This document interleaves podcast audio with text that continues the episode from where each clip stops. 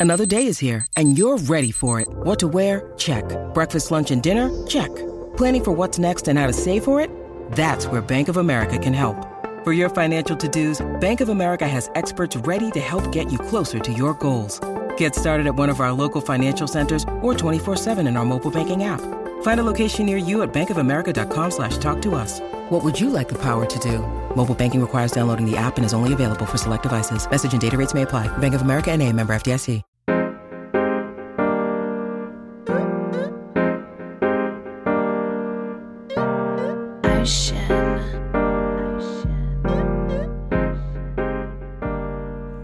Welcome to the podcast that is always up to speed with Formula One. My name is Mark Hamilton, and not joining me today is Mr. Mark Daly. But that's because this is a continuation of our interview series. And once again, we have an incredibly exciting guest joining us today. Joining us is Elizabeth Blackstock. Elizabeth is a lifelong motorsports fan and a professional journalist whose work can be seen in Jalopnik as a news editor, Race Weekend, Front Stretch, and much, much more. In addition, Elizabeth is co authoring the eagerly anticipated Formula One book, Racing with Rich Energy How a Rogue Sponsor Took Formula One for a Ride, which we're expecting this fall. Elizabeth, how are you? I am doing great. Thank you guys so much for having me on. It is wonderful to be here. You've also worked very closely with friend of our show, Magnus Greaves. And Magnus is, as a reminder, the founder and publisher of the Race Weekend publication, which we're huge advocates of. So I'm excited. I'm excited to hear about how that came to be and your experiences working on that publication. But before we really get going here, I, I have to ask, how and when did you become passionate about motorsport? When did it enter your life? And then furthermore, at what point in your life did you come to this realization that your passion for motorsports and your passion for writing and journalism and publishing could be combined into one career path? So I grew up in Michigan, which has a very distinct car culture, which is, you know, that's where cars were born. Like that's that's the place. So my whole family was in the automotive industry. Um, and there was a general interest in all things cars, which turned into motorsport. Um, we watched a lot of NASCAR when I was growing up. We were very big Mark Martin fans. Uh, I have pictures of me and like my helmet and my race suit that we had. That was that was my Mark Martin outfit. Um, yeah, we we watched like you know we weren't like hardcore. We never went to a race, but we watched regularly. Um, and we watched you know a little bit of IndyCar, a little bit of F1, but it wasn't super accessible. Um, but my family actually quit watching uh, in 2001 when Dale Earnhardt died because that race was actually during my brother's birthday party. Um, so it was one of those things where my mom just like turned the TV off and she was like, "We're done with this for now. Um, not going to happen." we're just no more racing on Sundays. Um, but like I, I kind of stayed interested, not really. Um, it wasn't cool to like what your parents liked, so I kind of grew out of it as I got older, um, and I moved more into into music. Um, but as as things went on, uh, I became a fan of Chris Hemsworth, and I was desperate to see Rush when it came out. Uh, we went opening day. I I mean, I was interested, like, race cars are cool. I liked cars anyway. Um, but, like, predominantly Chris Hemsworth as a 1970s, like, race car driver was like, that was my shtick. Uh, and, but I walked out of that movie with my mind blown. I could not believe that it was actually a real life story. Um, and I went and I, like, looked it up as I got home and I was like, okay, well the, you know, Hollywood had its hand in there, but the real story is actually even more interesting than what the movie shows. Like they Niki Lauda and James Hunt were like friends and roommates at one point. So the fact that they had this huge rivalry in 1976 had this whole other twist to it that I didn't know about. Uh, and that I just found absolutely fascinating. So that was that was how I got into motorsport, like hardcore. I was in high school at that time, uh, just about to graduate. Um, and I didn't actually like, I always knew I wanted to be a writer, but I didn't know what I wanted to write about. Um, and it didn't actually click that I could write about racing until uh, in like 2015 and 2016, I'd started writing about my experiences as a woman at the racetrack because the grid girls conversations were ramping up as to whether or not F1 should have them or get rid of them. Um, and so I wrote a lot about kind of the way that people perceive and treat women at the track. Um, which isn't always fun or pleasant, but those stories gained a lot of traction. Um, I actually had one that got cross posted to Jalopnik. So that was kind of how I had my first introduction to a lot of the writers and editors there. Um, and as that kind of went on, I started to realize I could write about that. Like I could, I could actually do this as a career. Um, actually, like Red Bull reached out to me, uh, and I did some some freelancing for the American uh, Red Bull publication for a while. Especially that was like right when Fernando Alonso was going over to IndyCar. Um, so there's a lot of crossover between like why does this matter um, and what's you know the history of F1 IndyCar crossovers in the past. Um, so that that was fun. And then in oh god, I think it was 2017 or 2018, I started Jalopnik as a, a weekend writer.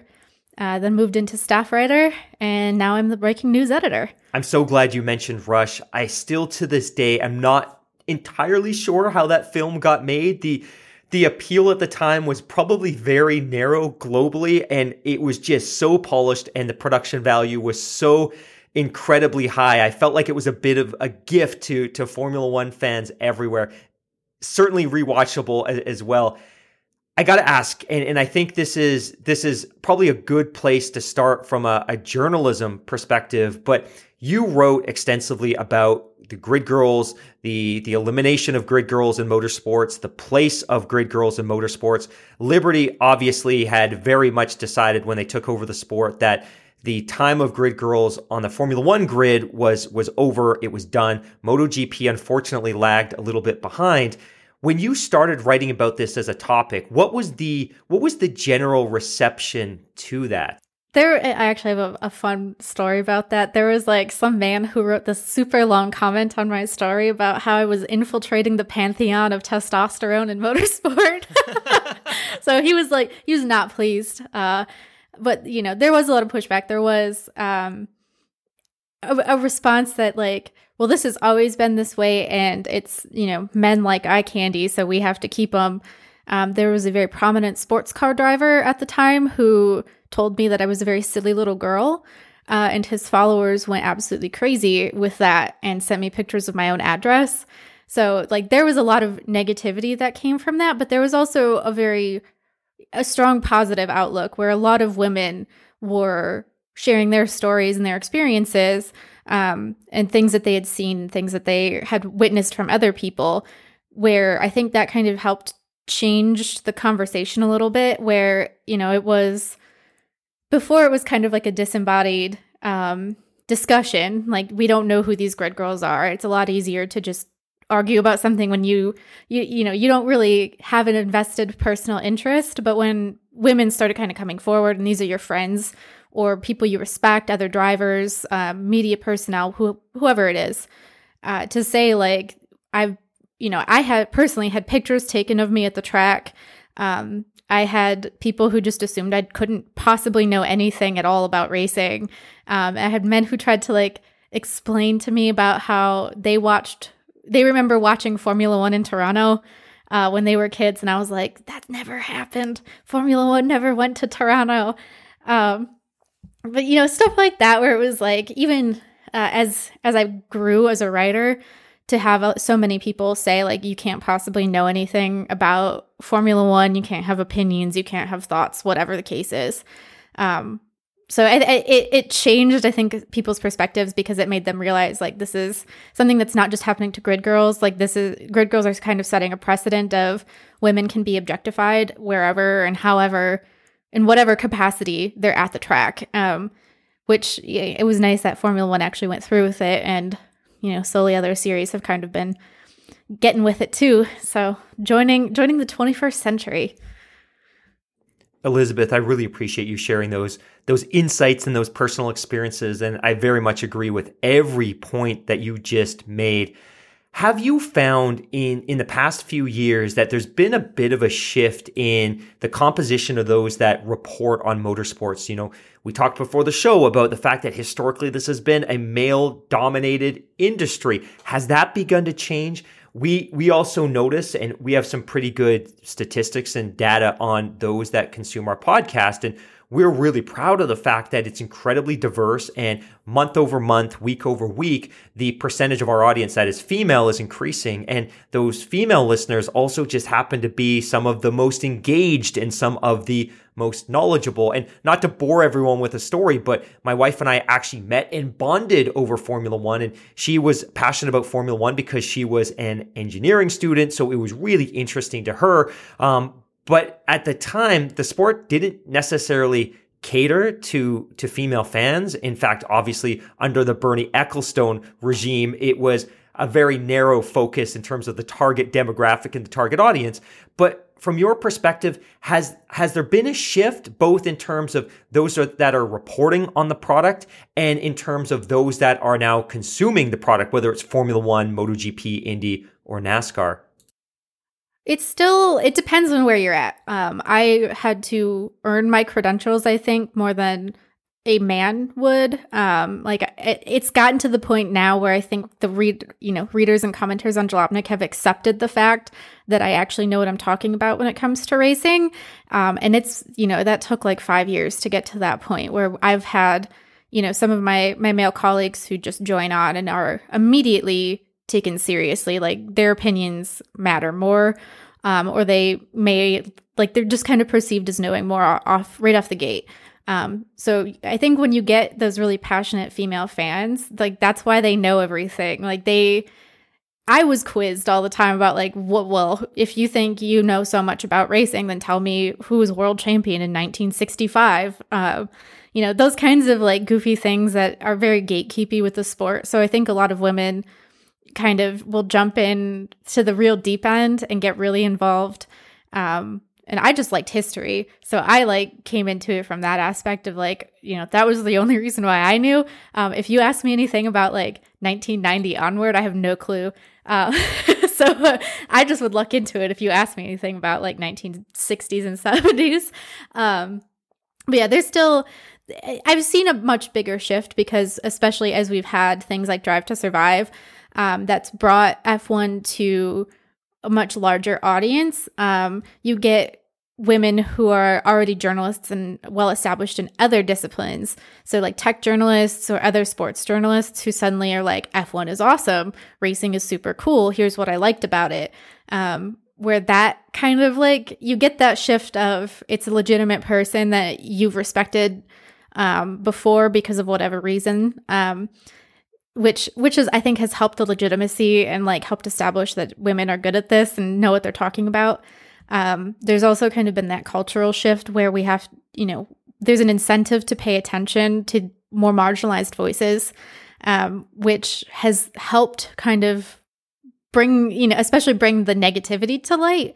Um, like you get a lot of the drive to survive people who hate that women have started watching F1 because of the show and like talk trash about the Drive to Survive fans, but like I don't care. I don't it just I think we're getting we're slowly getting to a point where it doesn't matter how you got into the sport. Um, because there's no way that every human being on this planet could be born watching a race, you know. We we get we all come from somewhere unique and different and you know, we're still not where we should be or where we could be, but it's it I think it has gotten at least a little bit better the work that you did around Grid Girls was obviously critical because I think sometimes established media don't necessarily ask the questions about things that might be considered a norm or a traditional convention of a motorsport. And obviously, objectifying women in the way that they were being objectified on the grid wasn't appropriate and wasn't appropriate in 2018. And it certainly wasn't appropriate in 2000. And, and sometimes people have to ask those difficult questions for the sport to to reflect internally on the way that they conduct their business. So kudos to you for your work there. Now, I have to ask you a question. You've written some really great work that looks at the historical narrative of motorsports. And recently I was reading a really great piece that you had done about Le Mans and NASCAR, which I think a lot of people, including myself, may not have known was ever a thing that the two were ever married and that NASCAR actually sent competitors and cars over to France to compete. And I thought that was thrilling. From your perspective, you know, having now been in the industry for a number of years, what what work has been your favorite? What was your favorite topic? What was your favorite thing to research? What stories do you look back most fondly on? It's so I mean, obviously I think one of the big ones was like the Rich Energy saga because that was the first time I'd actually followed a story as it unfolded and reported regularly on something that was happening. Uh, but in terms of like history, um, one of the ones that I think means the most to me personally was um, in the 1950s in America um, the post war racing scene was predominantly on public roads. Um, and in early 1950s in Watkins Glen, a seven year old boy was killed in a crash. Uh, and it wasn't even really a crash; it was just a car brushed the crowd, and he died. Um, and we don't we don't talk about him. His name was Frankie Fazzari. Um, there's you know if you go to Watkins Glen, there's no memorial for him. There's no recognition for him, and you know his family still lives in the area. And I've spoken to some of his later family members, even people who had seen, you know, were there when he was killed. And that was why motorsport began the transition to closed course racing. These were, you know, permanent, purpose built race circuits. I think that one, you know, personally, that one meant a lot. Um, Watkins Glen is one of my favorite racetracks. It's where I met my husband. Um, you know, it was it, it's just one of those beautiful tracks that I can't get enough of. And to be able to bring a little bit of that history to light, I think that was like personally really important. Um, and I think other other things like that that kind of touch the personal aspect. Um, I like Francois Cevert. Uh, he won a single race in 1971 and died in 1973. Um, so I did kind of like a personal piece about how, you know his history and probably how I wouldn't like him if he were still alive because he seemed a little bit of a misogynist. Um, but that's okay because I get to kind of rewrite his history to, you know, take the things I want out of it and help, you know, become part of my life. So that was another another fun one where, you know, just just the fact of like getting to look back and see why things are the way they are now because of what they were in the past um, is like that's just a lot of fun that's such a fascinating story. And it really reflects the fact that motorsports developed in the United States in very much a different way than it did in Europe, where many tracks, including Silverstone, were built on now unused or underutilized military airstrips. I think it's also really interesting that you speak to the fact that there are these milestones or moments of inflection within motorsports that trigger change. And unfortunately, in the story that you shared, there hasn't been credit where credit is due for triggering the transformation or transition to dedicated closed circuits. But certainly, if you look at other forms of motorsports, we only need to look as far back as Imola in 1994 to see a transformational and revolutionary change to the way that the FIA managed safety in Formula One in particular. Maybe now share an example of a story that you've written in the past that got a really positive, or rather, maybe a really surprising reaction. You know, you wrote something, you were expecting a certain kind of reaction, but you got a very positive or an outpouring of support for something that you had written. I actually the the personal stories that I've written um, are the ones that tend to get that. I think because it humanizes me as a writer and turns me from just being like, you know, some words on a page to an actual human being. Um, so, like, I wrote a story about how my mom was the one who taught me how to drive. Um, and like the way, like we'd had a very difficult relationship prior to that, but being forced to sit in a car with her for 62 hours while I got my, my learner's permit, um, completely revolutionized the way that our relationship was. And like, that's the reason we're close today was because I had to do that. Um, and she was the one who did it with me. My dad wouldn't do it. Um, and it kind of changed my perspective of what I thought of my parents and like who, you know, my parents divorced when I was very young, um, and there was a lot of name calling and a lot of kind of back and forth. So to kind of see my mom from this different light, um, like that that one got a really good response because a lot of people understood finally, like you know, this. The, I come from like a legacy of women doing things with cars. Like my mom couldn't care less about anything else about cars. Like she just drives because she's got to, and she buys cars because they're you know, what they what she needs, but that was so crucial to me as a person because it, you know, cars became a safe spot for me. Um, and that was really nice. The same thing with the Francois Cevert story. Um, I wrote one about the difficulty of moving, um, and especially moving cross country because I, you know, I grew up in Michigan. I moved to Texas. Then I went to grad school in Philadelphia and then moved back to Texas. So there was a lot of kind of back and forth. Those those are the things like it actually is kind of surprising um, that people they want to share their own stories and they want to you know just say thanks for sharing yours. Um, th- like that blows my mind because usually, you know, when you're when you're a writer, you kind of those aren't the ones you think will do well. I guess. Um, I especially at a site like Jalopnik where it's a little more punchy. Um, people are expecting news and hot takes. Um, to have like the softer side get a little bit of a, a positive response is kind of nice. In the spirit of relating to our predominantly North American audience, we we try to relate to North American sports and I think if you look at Major League Baseball, obviously they draw well in the playoffs and the World Series, but they have notoriously bad demographics, which mean that the folks that are watching Major League Baseball are typically, and I'm talking in season, are typically a much older demographic. And there's a reason why when you watch Major League Baseball, there's so many lawn commercials ideally professional sports and motorsports would want everybody watching whether they're 12 18 30 40 50 or 60 but if there's a target demographic it's typically a younger demographic say 18 to 40 because they're typically deemed to have disposable income and they're more attractive to sponsors. Sponsorships revenue commercials aside what do you think that established motorsport series like formula 1 and indy and NASCAR can do to better appeal to a younger audience? I think there's like there's a little bit to take from so many different series, which is like really fun. Um, like IndyCar is so great for fan access. Um, that was the reason why I became a hardcore Indy fan. Was I'd gone to three, th- no, I'd gone to four F1 races before I actually went to an IndyCar event, and I could do IndyCar on like a third of the budget that it took to do a Formula One race. Um, and I could do fun things like I could spend the extra money and get a paddock pass and a hot pit pass and see the cars up close and see the drivers up close for very, very little money. Um, obviously, like F1 is a little bit more more high high class and high high tier um, but you know there's a way to like to reach out to fans and get a little bit more personal and to offer fans some sort of opportunity for access. Like they don't even they stopped doing um, autograph sessions at Circuit of the Americas for the U.S. Grand Prix well before COVID started, um, and that was always really disappointing because that's like you know that's the only time these people have to meet their their heroes. Um, like you used to have to get to COTA early, like crack a dawn, be there when the gates open because you had to book it and run for a wristband so that you could get in line to get these autographs. Um, but people did it because it meant a lot to them. And, you know, I think, you know, something like F1 or even NASCAR could benefit from this ability to reach out to fans.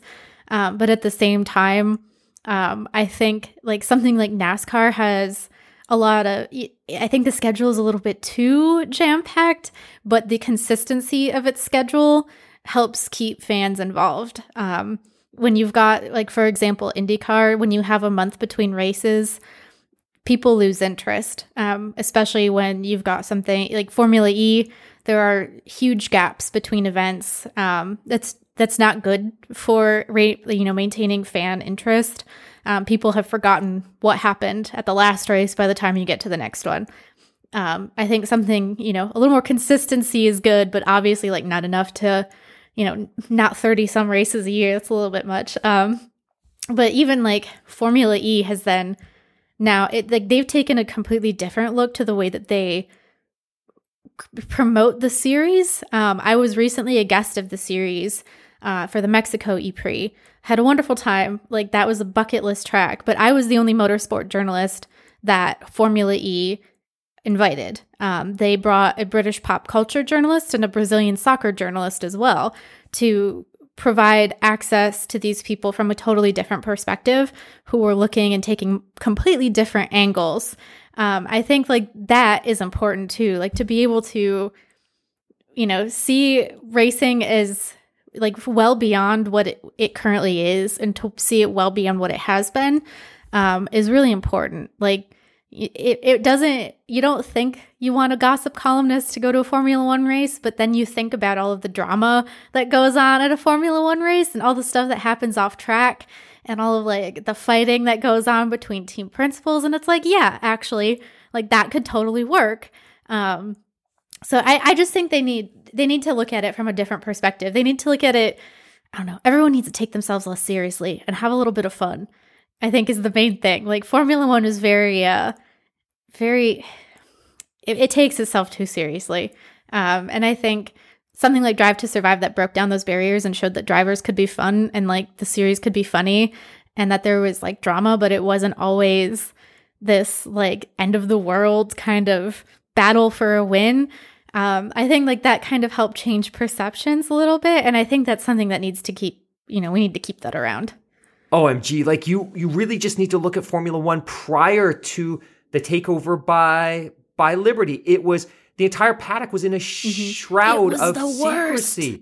Yeah, no social media, no nothing, no old races. Like I remember back in the day, the pinnacle of entertainment was like every so often a team would respond to another team on Twitter. Like that was it. That was the big thing. that was the personality. Like, ugh. oh, so true. I very much agree with you about the fact that Formula One at times in its history, well, really at any time, maybe before 2017, took itself very, very seriously. And guess what? Netflix box to box films, Formula One, they collaborate on Drive to Survive. And guess what?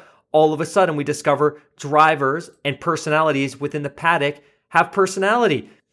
We're big fans for that reason of Lily Herman's yes, Engine Failure newsletter, engine which comes out every single Monday. And she does a fantastic job because she really leans into the lighter, funner side of Formula One. And she does it in a way that's still very, very, very on point and, and professional. And it's a lot of fun. And I'm glad we're getting those angles now because a few years ago, we certainly weren't seeing or hearing any type of reporting like that. All right, guys, we're going to take a quick break, pay some of those proverbial bills, and we'll be back in just a jiffy. Passion, drive, and patience. The formula for winning championships is also what keeps your ride or die alive. eBay Motors has everything you need to maintain your vehicle and level it up to peak performance. Superchargers, roof racks, exhaust kits, LED headlights, and more.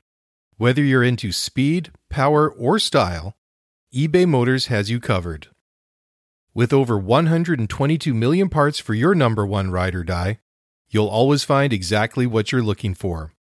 And with eBay Guaranteed Fit, your part is guaranteed to fit your ride every time or your money back. Because with eBay Motors, you're burning rubber, not cash.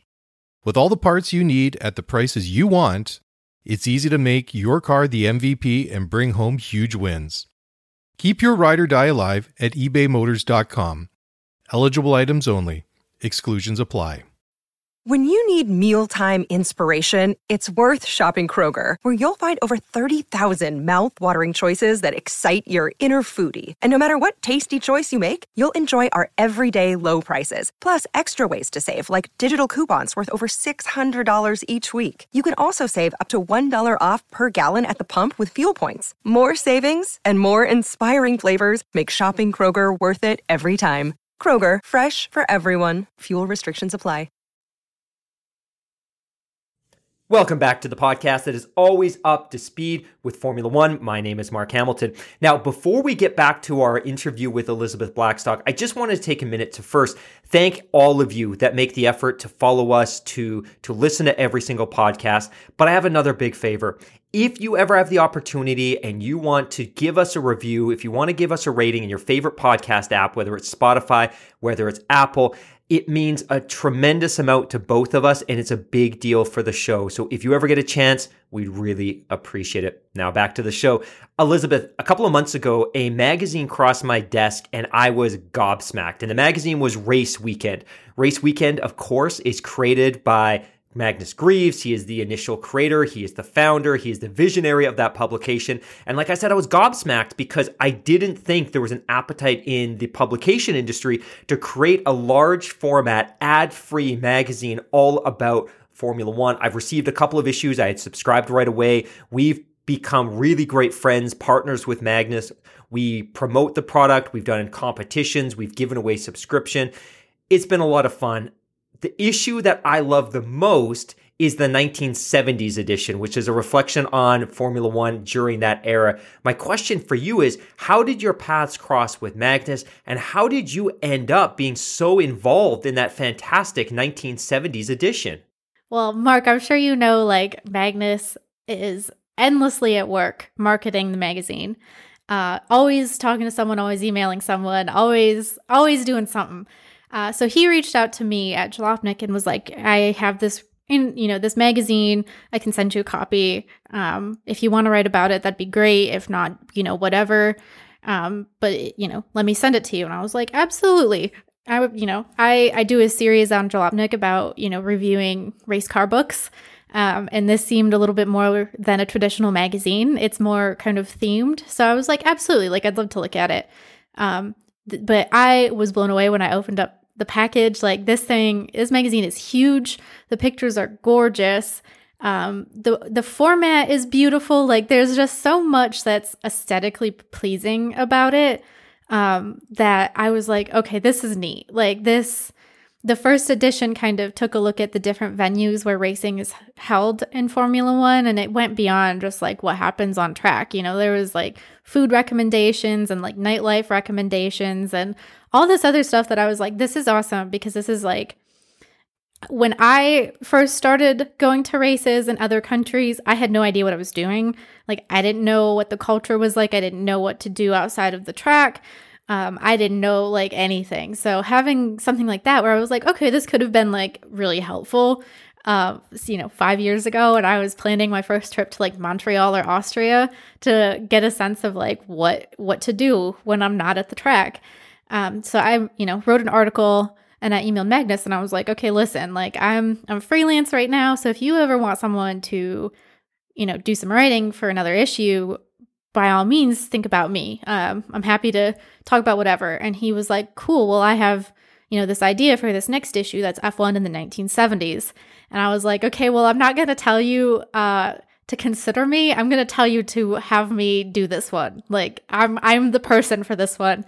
Um, yeah, uh, like the 1970s and F1 is like, that's my thing. As I said, got into it via Rush. Um, and like that was kind of where my interest started was researching that era because there was so much that changed from 1970 through 1979. Um, safety, the technology, the drivers, like everything was just wild at the time. So Magnus was like, absolutely, let's talk. Uh, so we talked and we did the thing, and I had a, a wonderful time doing it. Um, it was like one of the it's it was the most fun I think I've had doing a long form project like ever. Um, and we've worked together on the subsequent issue that's not out yet that I'm not going to spoil. Um, but that one was also very, very keen to my interests as well. Um, so yeah, it was it was a great time um, being able to just kind of break down the 1970s one year at a time was fantastic. Like it gave me a chance to kind of talk about some of the the interesting facets of the 70s that people don't know about. Um, like there was one one fella who got the like the first DNF, DNQ, and like oh god, there's something else that he did. Like it was the only driver who didn't qualify, finish, or like do something else in a race um, because he was like accidentally entered. Um, you know, there, it was just like really neat stuff um, that that I got to talk about that like I just didn't have a place for before. Um, and Magnus gave me that venue where I could write about it. Elizabeth, full disclosure, I run to the mailbox every day hoping to see an oversized yes. Formula One publication. So your teasing is killing me.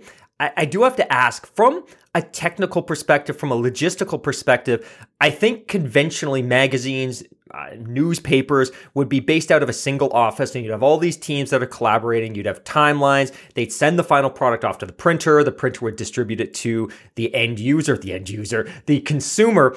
This was a little bit different because one, we're COVID, and two, it seems like this is a magazine that is largely put together collaboratively but virtually. Talk a little bit about your experience working on this publication in a virtual environment, working remotely. Yeah, I work from home with Jalopnik, so it wasn't a big a big difference for me, but it was my first time ever in print. So it was interesting to kind of see that aspect of it, to see the way that the formatting came together and the way that um, like I had, you know, for the more recent issue, I had to add a little bit to one of the sections because um, of the way that the formatting was already done. It needed just a little, like a little bit more text to kind of visually make it work. So that kind of like, that was really interesting. Um, but I think, you know, the big thing was the the delay of writing you know everything in, at Jalopnik is a very fast turnaround there's nothing that sits and edits for a long time um, and as soon as it's ready to go it gets published um, which is completely different than what you're doing with a print magazine where that you know it kind of sits on the back burner for a while as everyone goes through and makes sure like you know the publication is good. You can't go back and edit it later so everything needs to be perfect. Um, and then you know the printing and sending it out. I think that was that was the biggest change for me was just like that patience of having to wait to see it like the final product. Um, but it was it was good one when i finally got my hands on it Elizabeth, do you think that there is still a future for printed publications, specifically in the motorsport world? I grew up consuming everything from Sport Compact Car to Top Gear to Evo to Sport Rider. But is there still a place for that that printed publication, or do you see everything being purely digital unless it's a truly exceptional, unique, specialized product like the race weekend? I think it will predominantly be digital. And I think the thing that makes the race weekend special is that it kind of almost feels like a collector's item. Um, nothing in it is necessarily like topical in the sense that it has to be published at a very specific time, but um, it's enlightening nonetheless. Um, and it's an it's an opportunity to get to kind of know something about Formula One that you didn't know before uh, from a different angle. And I think that's kind of going to be where the future of that lies. Um, you know i've worked with some other some other specialist publications uh, that i cannot mention because it is not uh, published yet and it does not reveal that i'm working with them. But you know it, it i think it's also very like niche kind of a collector's item. It's you're not just kind of publishing to get information out there in the sense that you know you can get all of that stuff on the internet and you can get a lot faster than you can get it in print.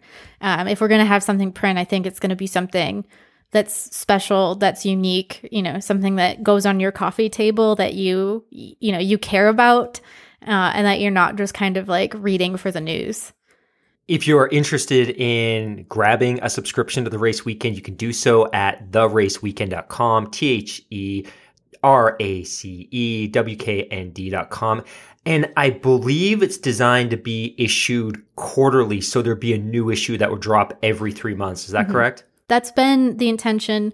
The uh, the current issue that we're working on has been kind of delayed because we're trying to get we were trying to get a big name involved in it, uh, and it finally kind of worked out, but it just took a little while to get there. So again, stay tuned. Yeah, it'll be worth the wait. It's going to be great. Um, I got to do that interview, and I had a delightful time. Elizabeth, you just keep teasing this next issue, and I couldn't be more excited. So, again, theraceweekend.com, T H E R A C E W K N D.com to pick up that subscription. Okay, so one of the questions that I was really excited to ask you is this one Open wheel racing, Indy, Formula One, Formula E is enjoying an absolute boom in interest in all of North America right now. Ratings are big in the US, ratings are monstrous in Canada. We're seeing huge receptions to new events, either the Miami Grand Prix or even Nashville in IndyCar last year. What do you attribute this newfound passion to? Is this is this rekindling an old interest that maybe lay dormant? Is this new? Where is all of this passion and interest in open wheel racing coming from all of a sudden? So, popularity in open wheel in America has kind of waxed and waned for years. And I think there's a good blend of factors like that kind of hit all at the right time to make this a thing. Uh, and like we were talking about at the start of the show, the big one is that we've moved on from the black stains in American open wheel history. Um, the IndyCar split and reunification is well over. Um, we have well moved past that the terrible, awful, horrible 2005 US Grand Prix at Indianapolis with all of the tire fiascos and like, you know, three cars racing. We're well past that. Um, we, you know, Formula One had to take a break in America after that because it was like, it, it was just, people weren't interested because it was a hot mess. Um, so we've we've gone past that. Like open wheel racing is not tainted with these memories now, um, unless you've been a fan for a very long time. But especially with this younger demographic, you're kind of coming at it from a fresh perspective. Um, pairing with that, you've got series like F1 and IndyCar that are actually learning how to use social media. Um, and like we talked about earlier, and before the Liberty Media era, like there was there was nothing on social media. Like there was no if you wanted to like learn a little bit about Formula One, you couldn't watch a video because there was like always a cease and desist. Uh, you couldn't like watch old races. You couldn't really learn anything about the sport unless you were actively watching it on TV. Um, and to kind of go off of that, there's actually like you can watch it on TV now. Um, racing is not hidden on some like back channel. Um, you don't even have to watch sports regularly to have ESPN and NBC. Um, and that's where most of IndyCar and F1 will be aired. So it's I think there's just this good like combination of factors where like it's accessible if you find it on Drive to Survive. Like that's awesome because now you can easily watch a Formula 1 race. Um, if you're just scrolling through TV, you can find IndyCar somewhere. Um, you know, it's it's on USA Today and NBC I believe this year. Um, and there's only like one race that's on Peacock which you have to purchase as a streaming service to watch, but everything is like it's right there, um, which is really nice. Like, I think that kind of has all come together in this nice little package of, you know, we're we're moving past all of the nonsense, um, and we're kind of getting to that point where like people are realizing IndyCar racing is really really fun. Um, Drive to Survive showed us that Formula One can be fun, and then you know last season was extremely competitive and just like crazy from start to finish, which drew in a lot of other fans and if you're a fan of one form of racing, there's a good chance, especially in America, that you're going to look at what else is around. Um, so I do think Formula One kind of has helped IndyCar. That was certainly how I got into IndyCar um, because I was sold on the premise of it's open wheel racing, but it's actually fun. so uh, I had had a friend send me a lot of there. You know, there were old videos of like James Hinchcliffe in in a in a dog washing machine um, that were on the internet for a while. Like that was that was the stuff of like you could see drivers kind of being goofy. Um, and that was like I think that's the part that appeals to people. Like these drivers are actually humans and are having fun and we get that now with Drive to Survive and everything kind of has fed off of each other, which is nice. One thing a lot of people may not realize is that back in the late 80s and the early 90s, Indy was a global sport. It certainly wasn't Formula One, but it was a global sport. And I'll always recall spending weekends with my grandparents in the UK and we would watch we'd watch Formula One, but we would also watch an awful lot of Indy. And back then people might not know, but Nigel Mansell won the Formula One World Championship, jumped over to Indy and won another championship. So there was this global exposure, and it wasn't really until the Indy, you know, say, CART split in the mid 90s that you really saw a death blow to to North American, specifically open wheel racing. And of course, those sports didn't come together come together again until the quote unquote merger in 2008, 2009, when Indy IRL bought the remaining Champ Car assets. But uh, you're also right about the Formula One piece that you know Formula One continued racing in the U.S. until 2007 and took a five year absence before it came back to Texas in 2012. But that 2005 US Grand Prix at Indianapolis was a total farce. While some degree of optimism is warranted and justified when you look at the growth in Indy TV numbers and Formula One TV numbers, both are still absolutely dwarfed, trumped by, by NASCAR. What do you think these open wheel racing series can continue to do? What can they learn? What can they borrow from other championships to continue to broaden their appeal and draw in new viewers and, and a more diverse viewership base? So this this one probably might be a little controversial, but I think Formula One needs to take a little bit of a stronger stand on certain issues. Um, especially when it comes to things like people were very excited about the concept of We Race as One when that was introduced, um, which initially seemed to be some sort of, you know, catch-all phrase for support for the LGBTQ plus community, for the BIPOC community, um, to kind of show support for marginalized groups, and somehow ended up turning into mostly like a support of the NHS, the the you know hospital system in the UK, um, which like that was kind of how it was predominantly used at the time in 2020 when that came out. Like obviously it was the pandemic, but um it's it was more of like I guess a politically correct, not even politically correct. It was just the safe way to support show support for people. Um, and I think we've had a lot of instances where there are places where Formula One could show a little bit of backbone. Um, Nikita Mazepin, for example, allegedly assaulting a woman via Instagram story while he was drunk and she was drunk, um, could have used a lot more uh, investigation than what it was given. It was basically said, like, this is a team matter and Haas can deal with it. And Haas, you know, issued an apology and Nikita issued an apology and then he subsequently deleted it. So like there's there's a lot of places where I think especially when it comes to women to show that there's eh, you know, and any other marginalized community to show like you know this this is we support these things. We support the growth of the community. We don't tolerate this negativity um, that happens in our sport. You know, they've Formula One did a great thing with its end racism campaign, um, the ability for drivers to show support. Um, but then they like canceled it this year, and so like you're not supposed to kneel anymore, and there's no active show of support for the you know community of people of color. Um, and you know, especially banning Lewis Hamilton from wearing his Breonna Taylor T-shirt on the podium, um, you know, things like that. It, it need there, there needs to be a lot more work. Um, and I know people will probably disagree with that. Um, there, there's a very, you know, the older contingent of Formula One fans, the ones who advocated for grid girls, uh, probably won't won't like to hear that. But I think that's kind of, you know, NASCAR gained a lot of fans when it banned the Confederate flag from its tracks. And that was a huge move. That was a super important move that resonated with a lot of people and it was resonated at the right time. Uh, and I think Formula One could stand to do a lot, lot better on that aspect.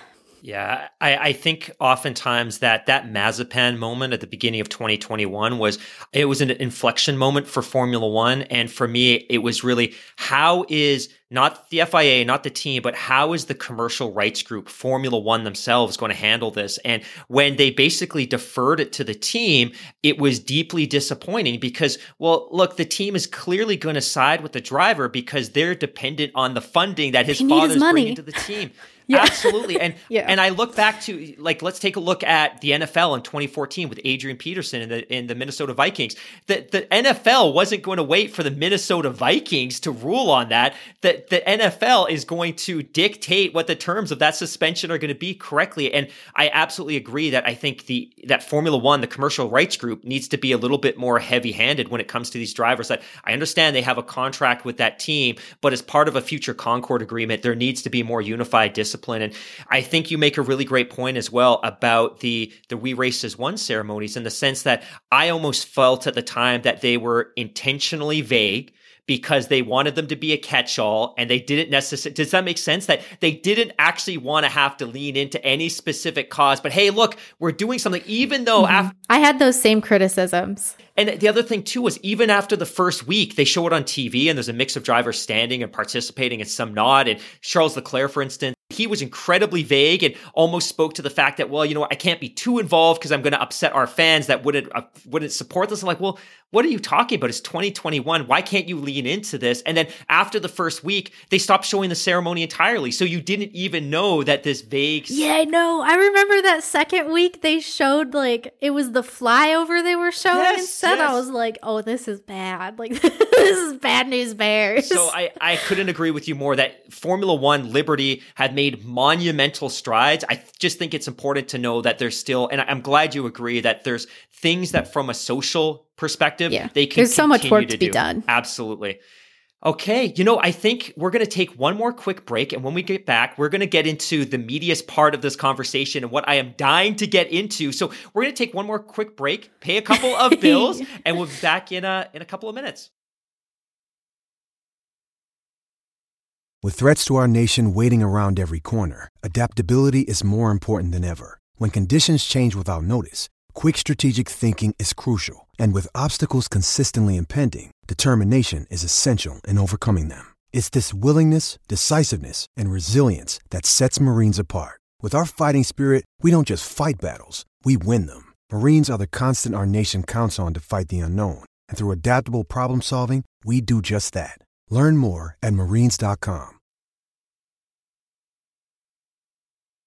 All right, so 50 minutes into an interview that was supposed to be 20 minutes. Elizabeth, I cannot thank you enough for your time, Oh, but we are getting to my favorite part. So I'm having a great time. I'm glad to hear that an hour in. You are working on a book with a colleague that is incredibly exciting. And it's been popping up on my Twitter timeline for months, for probably a year now. And I'm dying to get into this because I love the business of motorsports. I love the business of F1 and I love the history of F1. And the history of F1 is absolutely checkered with dodgy sponsorships, dodgy ownership. And it's remarkable that in the year 2019, it could still happen.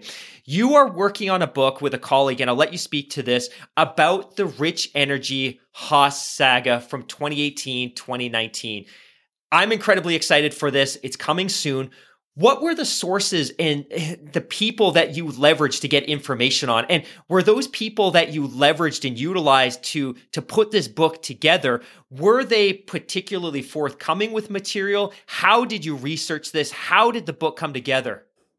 So it first started uh, as a Jalopnik blog between myself and Alanis King, my colleague who I'm writing the book with. Um, that initial one was very much just the financials, um, tracking down the fact that Rich Energy only had hundreds of pounds in the bank at the time that it, uh, you know, had its sponsorship with with Rich Energy, or uh, excuse me, with Haas F1.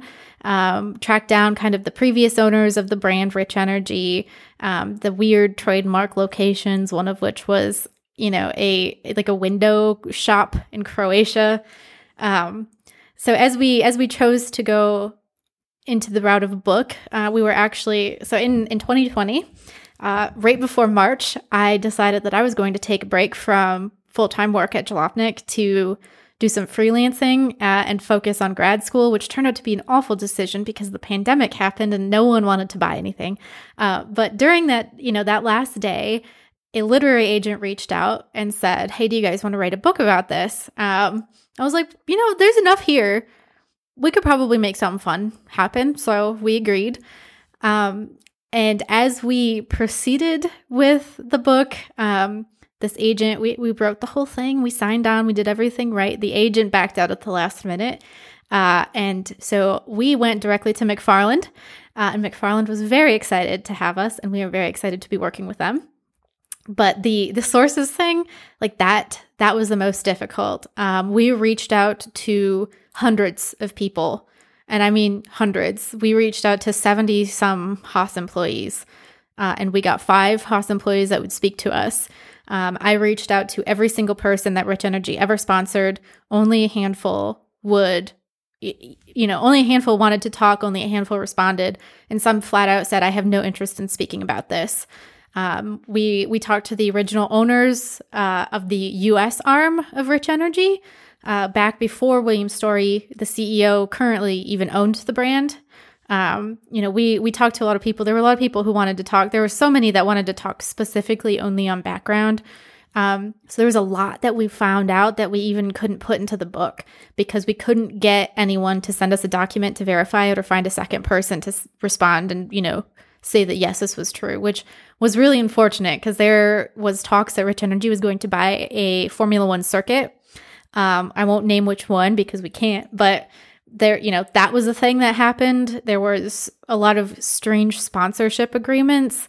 Um, we spoke to like the first athlete that Rich Energy ever sponsored, Dakota Schuetz, uh, who's an extreme motor scooter rider, um, who was just not at all impressed with the way that things went. Um, yeah, there was there was so much that went into it. Just trying to get in contact with people. Um, so many emails, so many like follow up emails. We had spreadsheets upon spreadsheets, um, just to make sure that everything was like kosher, everything was good. We had like three recordings of every interview we did. We like tried to have video specifically because we wanted to be able to see people and like read their body language as we were talking to them.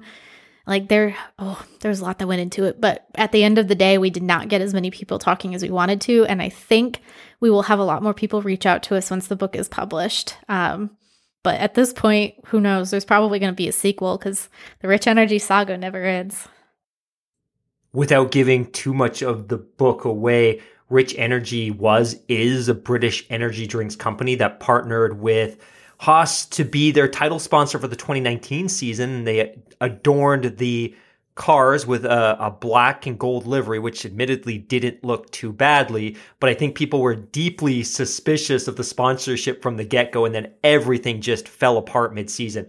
Okay, question. So you've done a lot of digital print. You've worked with Magnus, as we discussed, on a print publication like Race Weekend.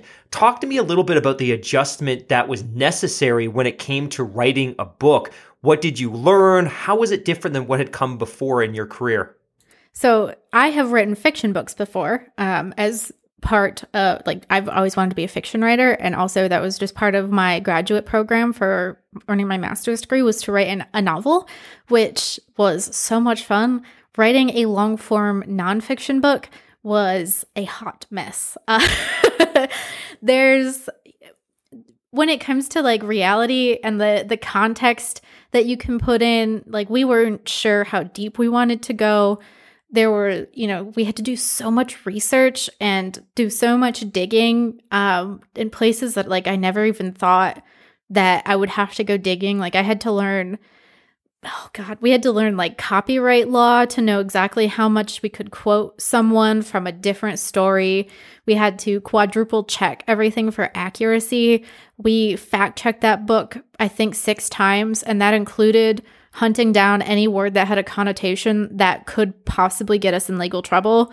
Um, so like you can't say that Rich Energy was a fake sponsor because it wasn't, but like that's kind of what people would have called it. So we had to find the synonyms of like questionable because it was it was questionable. Um, but there, you know, there were other synonyms we had in there that were like that just has a connotation that could be legally troublesome. Um, yeah, it was it was very intensive. It was a two year process. Um, and like this is gonna sound like a, a terrible, horrible, pretentious flex. Um, but when I do fiction stuff, like it's easy.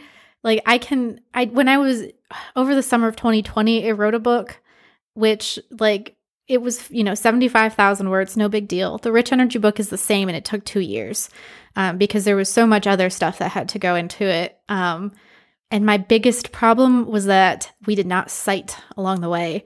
So I had to do that all in a week before we submitted the book. And there were over a thousand different citations and references, which was the worst thing I've ever experienced. So it was awful, but it was a great time writing about it and like learning. There were so many times when I'd call Alanis and I'd be like, you are not going to believe what I just heard. I think once this book becomes published, you and Alanis will absolutely be the historians, the subject matter experts on all thing rich energy slash Haas. And I, I, also follow Alanis on Twitter, and I think it's hilarious how she, and kudos to her because I'm a big merch guy, but she is becoming something of a museum curator in terms of all of the yeah, Haas racing merch. merchandise yeah. she's been able to procure and yeah, establish. Yeah, she's got a collection. piece of the car She's got pieces of the car. She's got Romain Grosjean's fire suit and his like fireproof or underwear.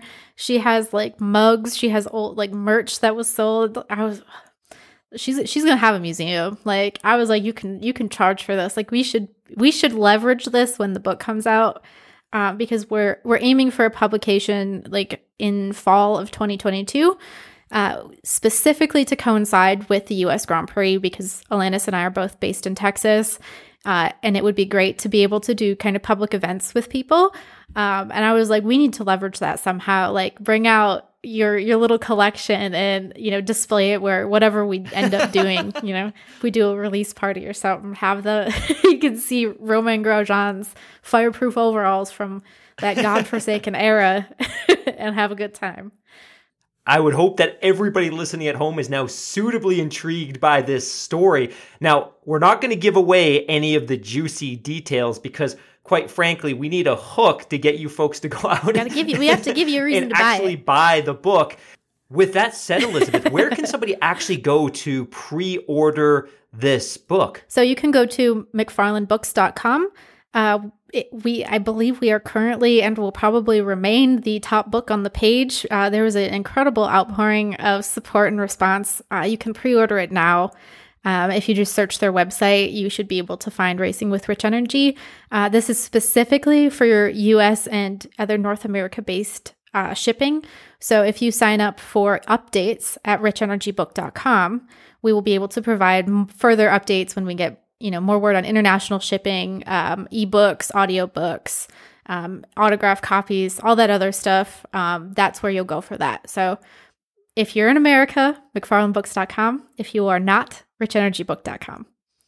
I have one last question for you before we let you go. Now, as soon as people heard that we were inviting you on the show for an interview, uh, we had some people ask a question. And this is a question that Daly and I actually get quite often, which is can you provide some recommendations, some best practices, some advice on how to get started in the world of journalism, specifically as it relates to what I think is a passion for a lot of our listeners, which is motorsports. Do you have any best practices, advice, recommendations, or experiences that maybe you can share for everybody listening at home? Uh, we're we're in an era uh, that's really awesome right now, where if you find your specific voice and your specific passion, that's how you're going to succeed. Like there are thousands of aspiring motorsport writers that are doing the same race reports that are the same thing you can find on Autosport. But what are you passionate about? Like what do what do you want to write about? Who are you? Who are you as a writer? What's your voice? I think that's that's the biggest thing. Like I stumbled into my job because I was writing about things I was passionate about, like women in motorsport and history and all that other good stuff. Um, and that helped me stand out as you know, a writer that was doing something that was special and unique. You have to find your thing. Um, I know a lot of people have done, you know, people have asked me for advice before, and I'm like, well, you can't just do race reports. Like, everyone does race reports. It's good to do them because it shows that you have that skill, but that cannot be your only thing. Like, you have to, you know, it's you're building your own resume. You need to make yourself stand out in some way. So, having something fun and interesting is I think the best way to go about that, especially if it's something like you you really care about. So as you know, and everyone knows listening at home, we are very much a Formula One centric podcast. Season is early. We're only a couple of races into the championship, but do you currently have a favorite for the driver's title and also for the constructor's title? I'm, I'm eager to hear your early season predictions. It's so hard because we're still like in that era of figuring out how this new car works where I like can't make a prediction about who who's going to be best or like who's going to be worst. Yeah, I think I think Ferrari is going to have a good year though. If I'm going to pick a world driver or a world constructors championship, I think it's going to be Ferrari. Um, which I'm torn about. I'm not a Ferrari fan. Um, which is fine. Um, but I am a, like I am a Haas fan. They've they've grown on me as things have gone on, and so you kind of have to be a Ferrari fan if you're going to root for Haas because Haas has their engines. So if it means we get to see more Kevin Magnussen top fives, that's good with me. Well, Haas and Ferrari are both off to a very, very strong start. And while we probably could have predicted a strong start out of the Italian squad, I don't think anybody could have expected what we've seen out of Haas so far. You know, with that, Elizabeth, I cannot thank you enough once again. For all of our listeners at home, though, where can people find your work? Where can they follow you on social media? How can they connect with you digitally? I am predominantly at Jalopnik. Uh, you can just find me there, uh, search for Elizabeth Blackstock, and I will be there. Or you can just search for a racing word, and I will probably have written about it.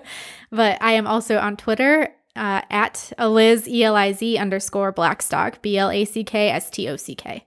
And with that, we will dim the lights. Elizabeth, from all of us here at the Scuderia F1 podcast, we cannot thank you enough for your time. This was fantastic. We will absolutely have to have both you and Alanis on in the future when the book is closer to print and when it's about to hit the bookstore so we can revisit what a fascinating topic this is.